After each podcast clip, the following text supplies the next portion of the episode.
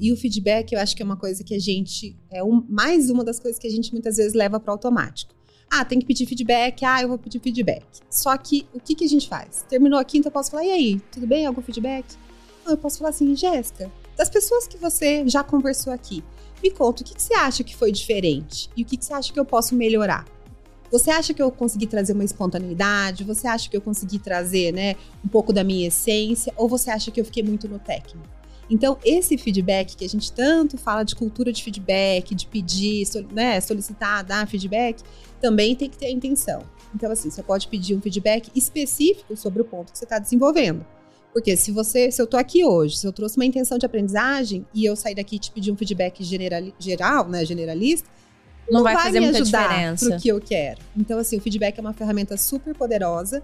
A gente tem que saber direcionar, mas também estar tá aberto a ouvir, porque você pode me trazer um outro tema que não estava no meu radar. Então, eu tenho uma intenção de aprendizagem, mas eu não me fecho, ah, não, só quero ouvir sobre isso. Não.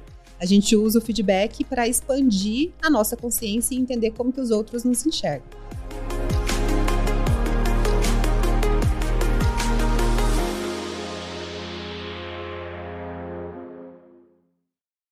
Olá, pessoal, sejam muito bem-vindos e muito bem-vindas a mais um episódio do RH Cast. Eu sou a Jéssica Martins e tenho o grande prazer de falar sobre um tema extremamente importante hoje, que é a liderança. Uma grande parceira, Laura Vidal. Laura, seja muito bem-vinda. Obrigada. Obrigada pelo teu conteúdo, pelo tempo que você desprendeu para estar aqui com a gente. Antes da gente começar, vou pedir para você contar um pouco da tua história, quem é você, sua empresa.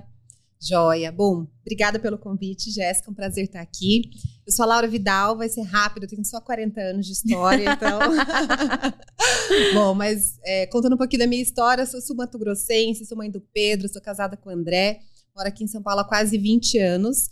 E eu tenho uma consultoria de RH que chama SALT, né, que a gente trabalha com desenvolvimento de pessoas e organizações, tanto no pilar de liderança quanto no pilar de cultura organizacional.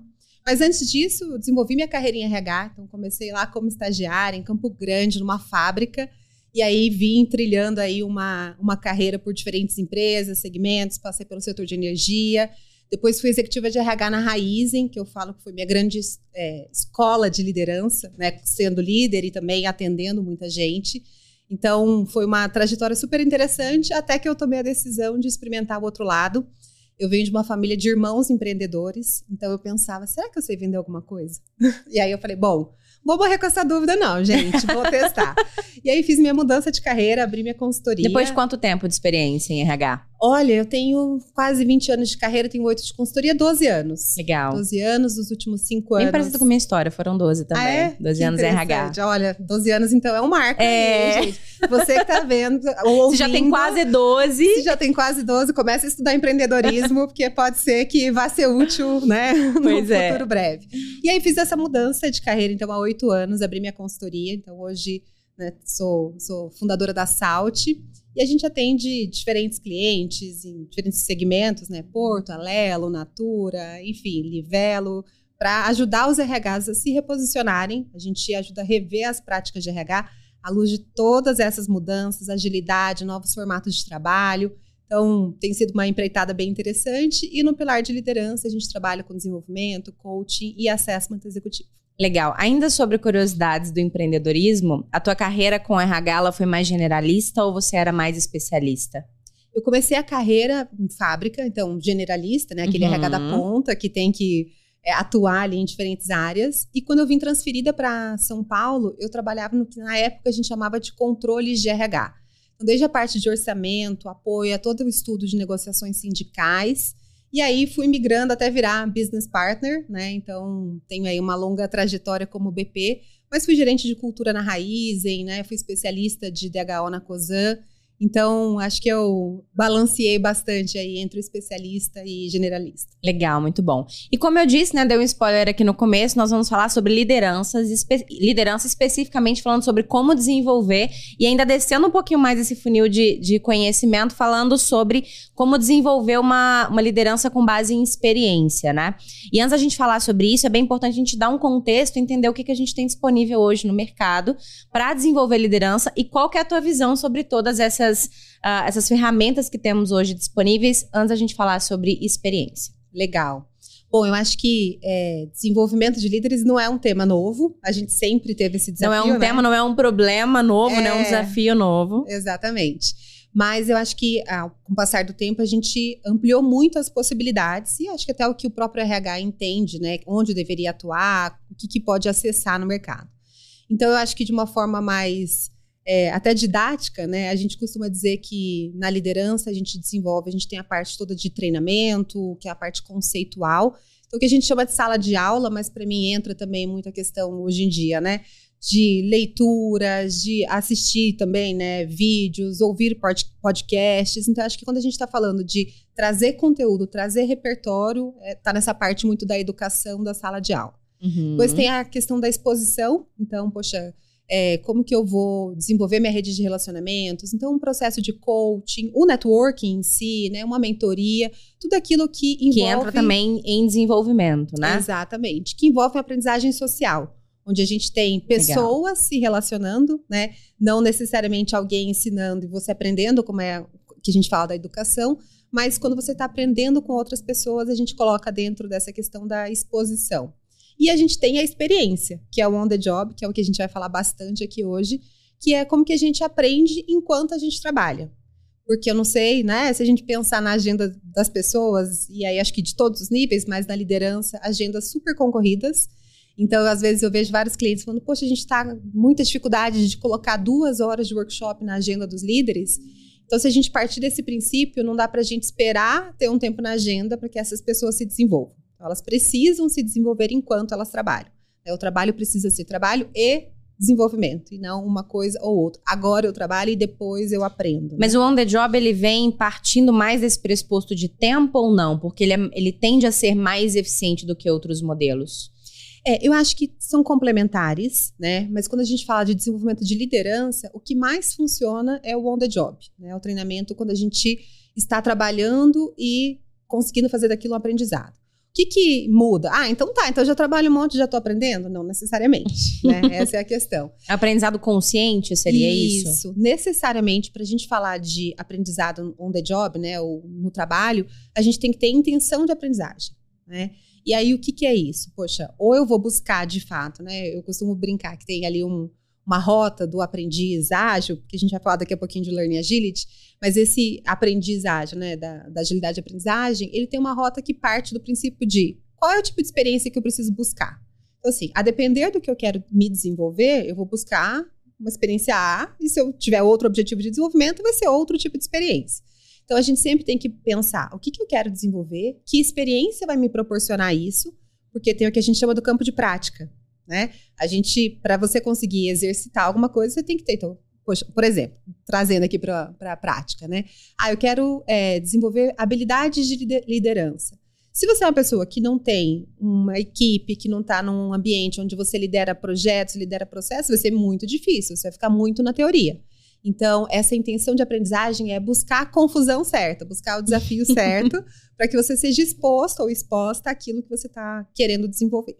Inclusive, eu falo muito sobre isso dentro do contexto de carreira de modo geral, não só de liderança, né? Eu chamei lá atrás, em 2015, 2016, uma das minhas primeiras experiências empreendedoras sobre carreira consciente. Então, como ah, através do planejamento da minha carreira, do planejamento da minha trajetória, sobre o tipo de profissional que eu quero ser lá na frente, como que eu vou quebrar isso ao longo da minha jornada, eu me exponho a desafios que vão me desenvolver para me tornar aquele profissional. Então, isso precisa ser trazido para a consciência para na hora que eu for escolher a empresa que eu vou trabalhar, eu conseguir entender qual é o desafio que ela vai me proporcionar e quais competências eu vou desenvolver dentro daquele contexto. É uma lógica parecida, só que nesse caso aí dentro de liderança, né? É isso. Porque acho que esse seu exemplo ele é ótimo, né? Porque se a gente pensa assim, poxa, ah, eu tenho 20 anos de experiência. Aí eu até brinco, né? Às vezes você tem um de experiência e 19 de repetição. Então, assim, aquela, né? olha. aquela experiência não está sendo válida. Você não está buscando diversidade de experiências, você não está buscando desafios, né? Elementos diferentes né? em cada uma dessas experiências também. Então, essa intenção ou esse planejamento, né, são super importantes para quem quer acelerar a sua carreira. E aí, só vou pegar um gancho aqui, que é, poxa, mas se nem todo mundo que está trabalhando está se desenvolvendo, né, o que, que muda? Primeiro, essa questão da intenção, né? Então, você saber o que, que você quer desenvolver. Porque, assim, a gente pode estar aqui hoje, por exemplo, estamos aqui gravando um podcast. Vamos considerar que a gente está aqui trabalhando? dar como exemplo, Uhum. a gente está numa prática aqui, né? A gente não tá Eu já aprendi um aula, monte em 15 minutos, nem 15 minutos. A gente não está numa sala de aula, a gente está numa aprendizagem social também, porque eu estou aprendendo com você, eventualmente você está aprendendo aqui comigo também.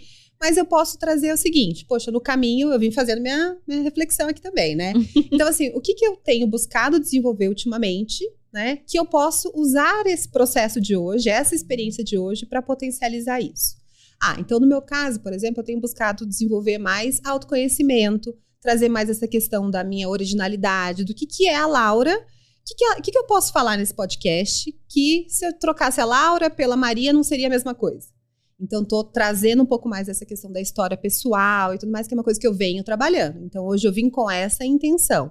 Então, é justamente isso. Você pode estar no mesmo cargo, na mesma empresa, mas você usa o seu dia de uma forma intencional para treinar aquilo que você quer, né? Para ficar mais forte naquilo que você almeja, que pode ser um gap ou que já pode ser um ponto forte que você quer deixar ainda mais destacado.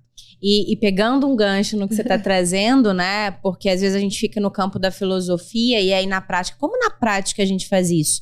E você trouxe um exemplo prático que eu quero aprofundar nele, que eu acho bem legal, que é a questão do autoconhecimento. Então, de forma intencional, eu quero trabalhar o autoconhecimento para eu me perceber, me autodesenvolver e como que as pessoas podem me ajudar nesse processo.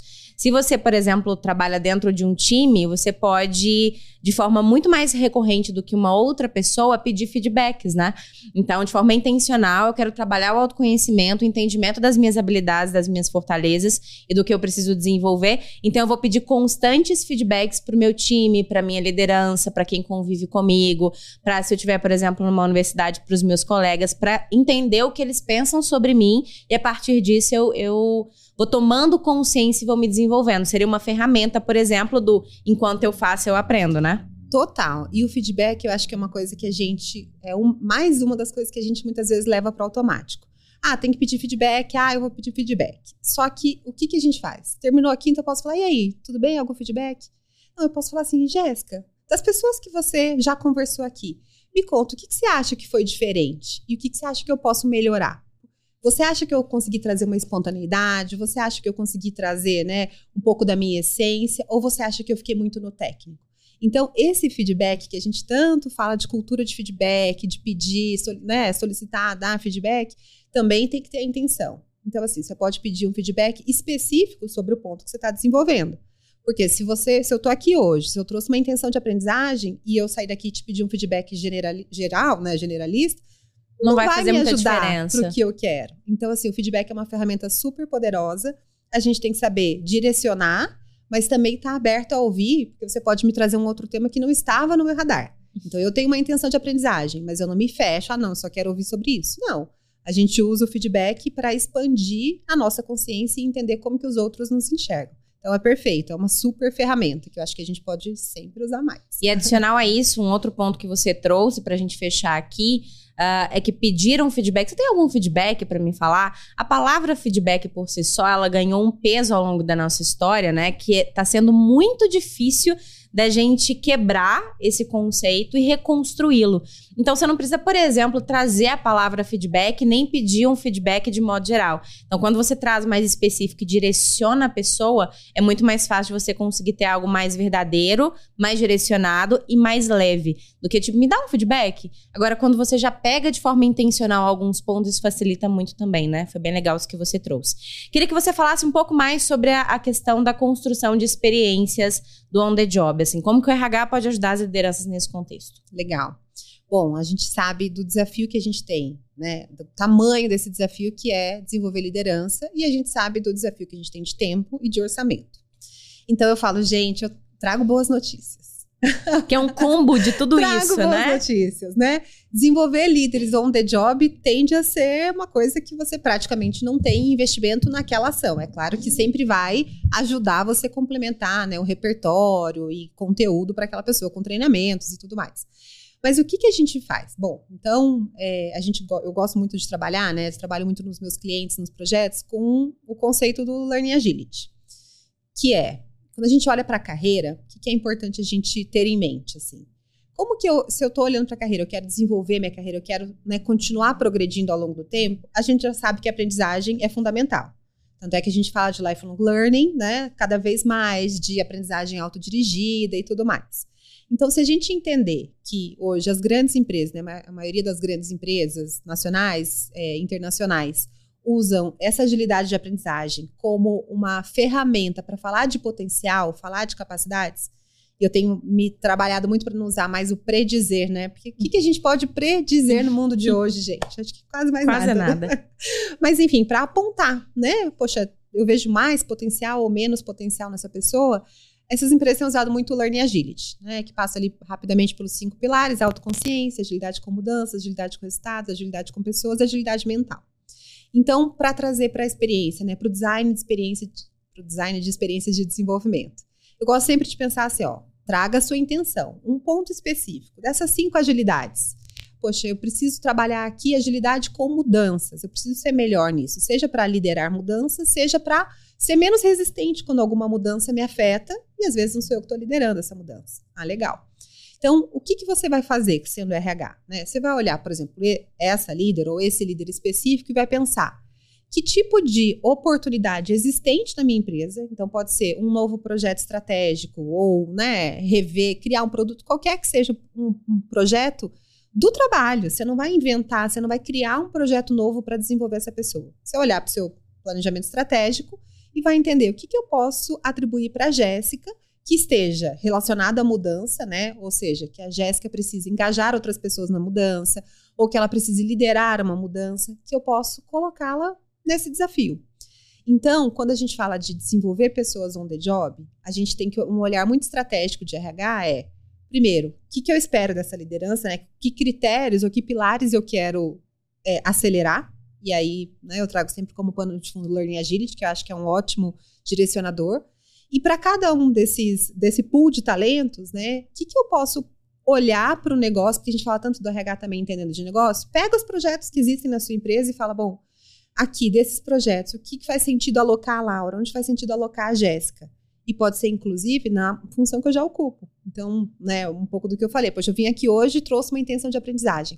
Mas a gente tem que despertar como RH nessas pessoas essa consciência de que elas precisam aprender alguma coisa específica. Como se no final, assim, ó, no final você precisa me entregar, entre aspas, né?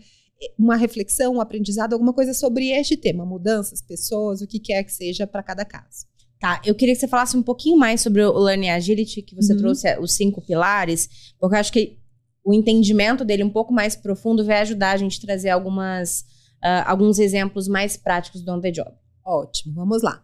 Eu falo que as competências sempre foram muito amigas de RH, mas elas estão cansadas. elas sozinhas não dão conta do mundo de hoje, né? Então, competência nunca vai deixar de ser importante. Competência é super importante para a gente desempenhar. Então, poxa, por que, que a gente fala? Aquela pessoa é competente. O que, que você está dizendo por trás disso? Ah, ela tem um, um objetivo, ela tem um escopo e ela tem competência para entregar resultado ali. Bacana. Se essa pessoa está desempenhando, né, está conseguindo entregar resultados, ela, você sabe que no, no eixo desempenho ela está indo bem. Agora, uma pessoa que desempenha bem necessariamente pode ser promovida e vai dar conta? Não necessariamente. Então, quando a gente olha para potencial, a gente não deveria usar mais como base, porque a gente já expandiu nessas né, ferramentas, só a competência. Porque competência é, é desempenho, é presente, é o escopo já conhecido. E potencial, a promoção, você tem que falar assim: essa pessoa tem condições de assumir um desafio melhor, maior? E aí, que, que você vai. Como que você vai responder isso? Bom, depende de como ela aprende. Se eu sou aquela pessoa de 20 anos de experiência, que tenho 19 de repetição, significa que eu tenho mais dificuldade de aprender. Significa que eu estou repetindo a mesma fórmula e eu estou usando o que a gente chama de bagagem. Então, eu posso até desempenhar muito bem aquilo que eu faço há 20 anos, mas não significa, eu não dei evidências de que se eu der um desafio inédito, né, que aquela pessoa nunca se deparou, que ela consegue aprender a tempo de ter sucesso nessa condição inédita. Que é um grande problema dentro da nossa atual economia, né? Então, assim, a gente pode até uh, pegar empresas que já nasceram digitais, com características digitais do mundo de, né, de uma economia digital, que tem isso por si só enquanto cultura. Mas existem aquelas e grande parte das empresas que estão passando por um processo de adaptação ao digital que envolve, por exemplo, a não resistência a mudanças, a, a, questão da agilidade. Então, uma pessoa com essa característica, ela vai encontrar desafios muito maiores e é um grande e um dos maiores desafios do RH hoje. desenvolver essas pessoas, né? Que, que mais repetem do que de fato criam coisas novas a cada experiência. É isso. E nesse mundo, né, que tudo muda, é, eu não posso me dar o luxo, como enquanto organização ou enquanto RH, de não medir a aprendizagem das pessoas. Então eu falo, seja porque eu estou olhando para potencial, eu vou trazer a perspectiva de Learning Agility, ou seja porque eu já entendi que não dá para não mudar, né? Que as pessoas vão precisar se recapacitar, que é o que a gente fala do upskilling, reskilling o tempo uhum. todo também. Então, assim, se eu preciso aprender novas habilidades, eu preciso ter essa agilidade. Tem gente que tem muito acelerada, né? Consegue aprender, que é aí entra de novo o on the job, né? Então, por exemplo, quando a gente fala de learning agility, o que, que é o learning agility? É a habilidade ou a capacidade que a pessoa tem de tirar aprendizados a partir da sua experiência. Então, se é a partir da experiência, volto on the job. Porque eu posso ser. Gente, a gente faz, né, lá na consultoria assessment com muitas executivas e executivos. E aí a gente vê, às vezes, a pessoa tem três, quatro graduações, ou, puxa, tem uma graduação e tem cinco pós. O estudo sozinho, ele não diz que você está conseguindo se desenvolver e trazer aquilo para o seu dia a dia. Por isso que o que, que a gente investiga quando a gente está entrevistando alguém? Evidência. Me dê uma evidência de quando você, né? Então, me dê uma ação específica de quando você conseguiu liderar uma mudança. Me dê um exemplo específico de quando você conseguiu influenciar pessoas ou diferentes stakeholders. A gente não está perguntando que matéria da pós você estudou que falava sobre influenciar pessoas, né? Legal. E de novo, eu sou super estudante, tá? Amo, né? Fomento demais. Mas acontece que a gente tem que olhar muito porque a pessoa está convertendo daquele conhecimento, daquele estudo, em experiência prática diferente. E existem pesquisas, não vou saber agora qual e nem o percentual, talvez você consiga me dar um direcionamento, que diz que a gente aproveita muito pouco daquela, da, do que a gente aprende de fato da maneira acadêmica, né, unilateral, desse conhecimento de sala de aula, até mesmo de livros, né? Eu, por exemplo, sou uma pessoa que tem muita dificuldade de conseguir uh, absorver tudo que eu aprendo num livro, lendo. Meu, minha, de todo o meu ranking de aprendizado, ler para mim é o pior deles, né? O melhor deles, inclusive, é o que a gente tá vivendo aqui agora. É o jeito que eu mais consigo aprender é conversando com as pessoas. Então a gente aproveita muito pouco quando uh, estuda dessa maneira, né? Do que quando a gente compara com a experiência. E olha, eu vou compartilhar aqui uma coisa com você. Olha que, que curioso, né? A gente sempre falou do 70, 20, 10, né? No uhum. RH. 70% do desenvolvimento on the job, 20% relacionamentos e 10% sala de aula. E eu hoje absolutamente não acredito nisso. Pode até para ser para dar uma dimensão de proporção, mas assim, por quê? Por exemplo, você falou assim, para mim leitura não funciona. Eu, Jéssica, se você me deixar com um livrinho, eu não preciso de mais nada nessa vida. Assim, ó, amo ler, se eu puder. Eu gosto de ler, então, eu não consigo é, é, é concretizar aquilo ali, sabe? Resumir aquilo ali na minha cabeça e lembrar o que aconteceu, o que eu li ali. Não consigo então, lembrar o que eu li. Mas olha que interessante. Eu adoro aprender lendo. Consigo. Só que sabe o que foi muito difícil para mim? A gente, o mundo mudou, né? Então, quando eu comecei a consultoria, era o consultor tinha que dar resposta. Depois a gente passou pela transição da co-construção. Então, hoje, por exemplo, na Salt, tudo é design thinking, tudo é co-construído. E para mim foi muito difícil. Olha só. Por quê? Porque a aprendizagem social foi um, uma coisa que eu tive que trabalhar para desenvolver. Hoje, eu não consigo conceber, imaginar a gente desenvolver um projeto que não seja dessa forma. Até porque, de vez em quando, a gente cai nessa armadilha e fala, às vezes, né, o RH fala assim: não, não dá tempo, não vamos envolver muita gente. A gente fala: não, tá bom, vamos fazer aqui, construir RH. Nunca dá certo, gente. Nunca então, dá. olha. O tempo que você favor. gasta é muito maior para consertar, né? Não dá, né? Então, assim, mas para mim não foi trivial. Para mim foi o seu processo de como que eu tiro o conceito do livro e aplico. Para mim foi o gente, como que eu vou construir? É muito tempo, é muita o energia. O meu social é muito mais Olha desenvolvido. Aí, tá Legal. vendo? E o meu não. Então, por exemplo, a fórmula já não funciona pra gente.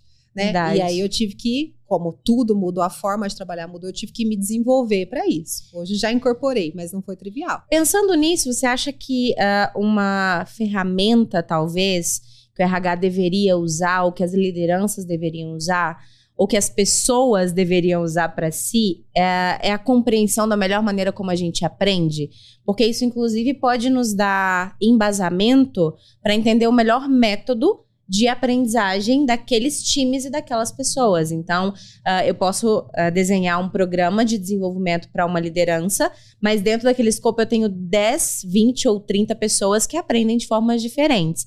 Essa ferramenta, ela pode, ela já existe, né? É uma pergunta. Uh, e como que a gente pode usá-la dentro desse contexto?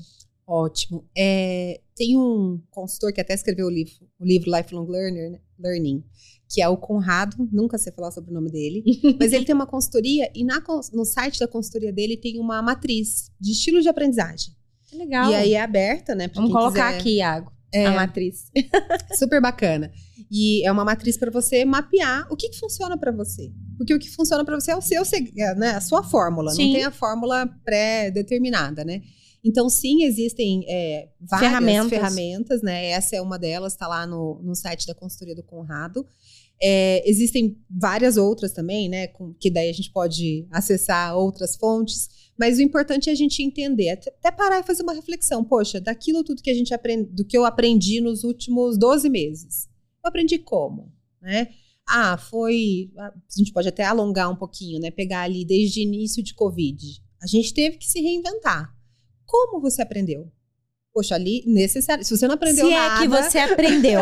Acho que a gente pensou a mesma É, coisa, é, né? Se você não aprendeu nada, tá na hora de parar, você não entendeu nada do que tá Você tá repetindo ou tentando repetir. tá trabalhando com bagagem no mundo em evolução, né? É. Mas claro que todos nós aprendemos muito, né? E alguns aprenderam mais. E geralmente quem que aprende mais? Ou as pessoas que têm a intenção de aprendizagem, poxa, eu vou entrar aqui nessa situação com a intenção de aprender isso, ou pessoas de muito alto potencial. Por quê? Pessoas de alto potencial, elas têm 93% das pessoas de alto potencial têm também alto desempenho. E quem é muito focado em desempenhar bem, essa pessoa Acaba ela- aprendendo, né? é, por exemplo, o que eu te disse, para mim, a co-construção não foi trivial no começo. Mas para mim, resultado é tão importante que eu falei, eu vou ter que aprender esse negócio. Não tem jeito, não é assim que eu falei, nossa, eu vou me preparar para o futuro, então, não. Foi assim, eu, resultado para mim é andando, né? inegociável. Com o carro andando. É, é inegociável, é tão importante que eu vou aprender isso daqui. Então, é, aí a gente, olha, né? Ou é intencional, ou são pessoas que querem dar muito resultado e estão se deparando com uma situação que não tinham antes, né? Que não, não tinham vivenciado, e aí entendem que precisam aprender com aquilo. Mas é muito importante a gente entender o nosso estilo, porque o que funciona pra mim é o que eu tenho que focar, gente, né? O que funciona pra você é o que você tem que focar. Muito bom. Eu queria fazer um comentário ah, que pode ser que não tenha tanto a ver com a parte técnica. Se tiver, vou pedir sua ajuda. Se não, você só faça comentário e a gente segue a vida, mas eu acho muito importante. Ah, mas na mentoria, fiz algumas mentorias esse ano, não é o meu foco, mas eu acabei abrindo algumas mentorias. E eu me deparei com pessoas dizendo assim pra mim, Jéssica, eu tô ah, como RH em uma situação extremamente desafiadora, numa empresa que não entende o que é RH, não entende o potencial do RH, não valoriza o RH. ah, eu tenho lideranças que não me apoiam, mas eu sei que eu preciso estar nessa situação para que eu possa aprender a lidar com situações desse tipo. E não foi nenhuma, nem duas, nem três pessoas que me disseram isso. Uhum. Ah, e elas usaram. ah, qual era a palavra? Eu preciso me desafiar, alguma coisa nesse sentido. E aí eu até desenvolvi um conteúdo pro Instagram que falava o seguinte, gente. Se desafiar é uma coisa. Se desgastar é outra completamente diferente. Na minha visão, se desafiar é quando você se propõe a aprender algo num solo que é fértil. Num lugar onde você fala, poxa, não tenho essa habilidade desenvolvida, vou me colocar em uma situação, em um cenário, em uma empresa, em um ambiente que, vá, ah, que vai me forçar a desenvolver, mas que vai me dar condições saudáveis para isso, né? Outra coisa é você se desgastar, se colocando no ambiente que talvez te ensine alguma coisa, mas de uma forma que vai muito mais te desgastar do que te ensinar. Então, não sei se você quer fazer algum comentário sobre isso, mas assim, é bem importante a gente entender que a gente pode se desenvolver em condições saudáveis. A gente não precisa se colocar nesses ambientes para isso. O que, que você ah, acha? tô contigo. ah, gente, esse negócio, não, mas aí eu tenho que, porque vai ser importante, eu até eu conseguir. Não, peraí. Você fez sua lição de casa, né? Então, assim, você estruturou, você conseguiu montar o seu storytelling, pro- hum, trazer indicadores que mostram a importância e tal. Uma vez, duas vezes, três vezes. Não é ali, não é ali, Não né? é ali. Vai para outro lugar, Hum. vai usar toda a sua capacidade, seu potencial para aquilo que, que vai dar frutos. Eu- Eu, tô Exatamente. muito com você. E, assim. e em ambientes que te proporcionem isso, né? Então, não o que eu quero simplesmente dizer, conectando com o aprendizado aqui, que este não é um ambiente que vai te ensinar. Isso é muito mais um ambiente que vai te traumatizar, te levar para um outro extremo do aprendizado do que realmente te trazer ah, uma, uma, uma casca saudável. Vai te dar uma casca, uma, uma armadura extremamente negativa. Você vai se fechar para outros ambientes que podem te realmente te ensinar do que realmente esse. Fecha aspas. Uma grande aspas, mas fecha aspas. Laura, para a gente encerrar, eu queria que você falasse sobre a correlação entre potencial, desempenho e cultura. Joia. Bom, cultura, eu acho que esse é um, um, tema bem legal da gente falar, porque assim, muitas empresas trabalham, né? Ah, eu preciso encontrar pessoas com fit cultural, que a gente até já tem alguns é, conceitos, mas evoluindo esse conceito do fit, do fit para cultural add, ou seja, pessoas que venham adicionar a sua cultura também, né? Então, que tenham o fit com aquilo que é importante para você, mas que também possam enriquecer essa cultura com outras coisas. Então, legal. é, é um, um conceito legal. E aí, o que, que a gente tem que olhar? Poxa, e se eu fiz uma avaliação de cultura, qualquer que seja o formato, né? 360, o que quer que seja e eu tenho pessoas que não têm alinhamento cultural, eu posso querer ensinar esse comportamento por um tempo, né? Não dá para ficar ensinando 10 anos a pessoa ter fit cultural. Uhum. Mas por um tempo eu posso querer ensinar esse comportamento de cultura. Então a gente tem que é, olhar, né, em desenvolvimento, olhando para a liderança, a gente tem que ter esse, essa perspectiva de cultura. Quais são os comportamentos que eu quero reforçar e ajudar os líderes e colaboradores a trabalharem isso? No pilar desempenho, a gente vai trabalhar muito a questão das competências então, o que, que eu preciso para desempenhar este escopo, né, este desafio? Que tipo de competência eu preciso desenvolver? Então, a competência está ligada ali né, no, no desempenho. E para potencial, né? Eu gosto muito de trabalhar com Learning Agility, que eu acho que eu não respondi totalmente sua pergunta da outra vez. Então, só amarrando aqui, né? O Learning Agility é essa habilidade de aprender a partir da experiência, que significa o quê? Poxa, eu passei por um projeto, fiz, né, tô, ou durante ou final do projeto, eu vou parar, vou refletir sobre o que, que funcionou, né? E muitas vezes a gente só faz lições aprendidas do que, do que deu errado. E tem um poder enorme a gente fazer lições aprendidas do que deu certo. Perfeito. Porque daí você vai saber assim, nossa, isso aqui que eu fiz foi muito legal. E você já fez, então já é um ativo. Como que eu potencializo? Como que eu uso isso de novo? Né? Então a gente fazer lições aprendidas do que deu certo e o que deu errado. É, não uhum. só do que deu errado, né? Que eu acho também que é uma tendência quando a gente olha para desenvolvimento. A gente quer muito mais focar em desenvolver aquilo que não está totalmente desenvolvido do que potencializar o que está desenvolvido, né? E a gente acaba, muitas vezes, numa curva de aprendizado, de desgaste e de energia muito maior para desenvolver aquilo que a gente está né, com, com muito gap do que realmente potencializando o que tá legal e que a gente poderia eh, colocar mais energia, né? É verdade. E a gente fica mais medíocre, né? Porque é. você não usa o seu potencial, o seu, né, o que você tem de diferencial. Então, a gente né, olhar para potencial, para essa agilidade de aprendizagem, que foca a autoconsciência, que é o seu nível de autoconhecimento, quanto que você conhece seus gatilhos emocionais e como você consegue gerenciá-los para gerar resultado. Yeah. A agilidade mental, que é qual que é o nível de ampliação que você consegue ter. Então, o nível de conexão entre temas diferentes, sua visão de mais longo prazo, né? Você olhar as coisas numa perspectiva mais estratégica também. Agilidade com pessoas, que é a sua capacidade tanto de liderar, de gerir times, mas também de influenciar pessoas, né, num contexto não só de gestão de equipes. Agilidade com mudanças, um pouco do que eu comentei, né? Não só liderar, mas também conseguir se engajar nas mudanças, né? Não ser a pessoa que está resistindo ali o tempo todo. E agilidade com resultados, a capacidade de entregar em alto nível, diretamente com o seu trabalho, mas também com outras pessoas, né? Legal. Então, ajudando a trazer outras pessoas para esse jogo. Muito bom.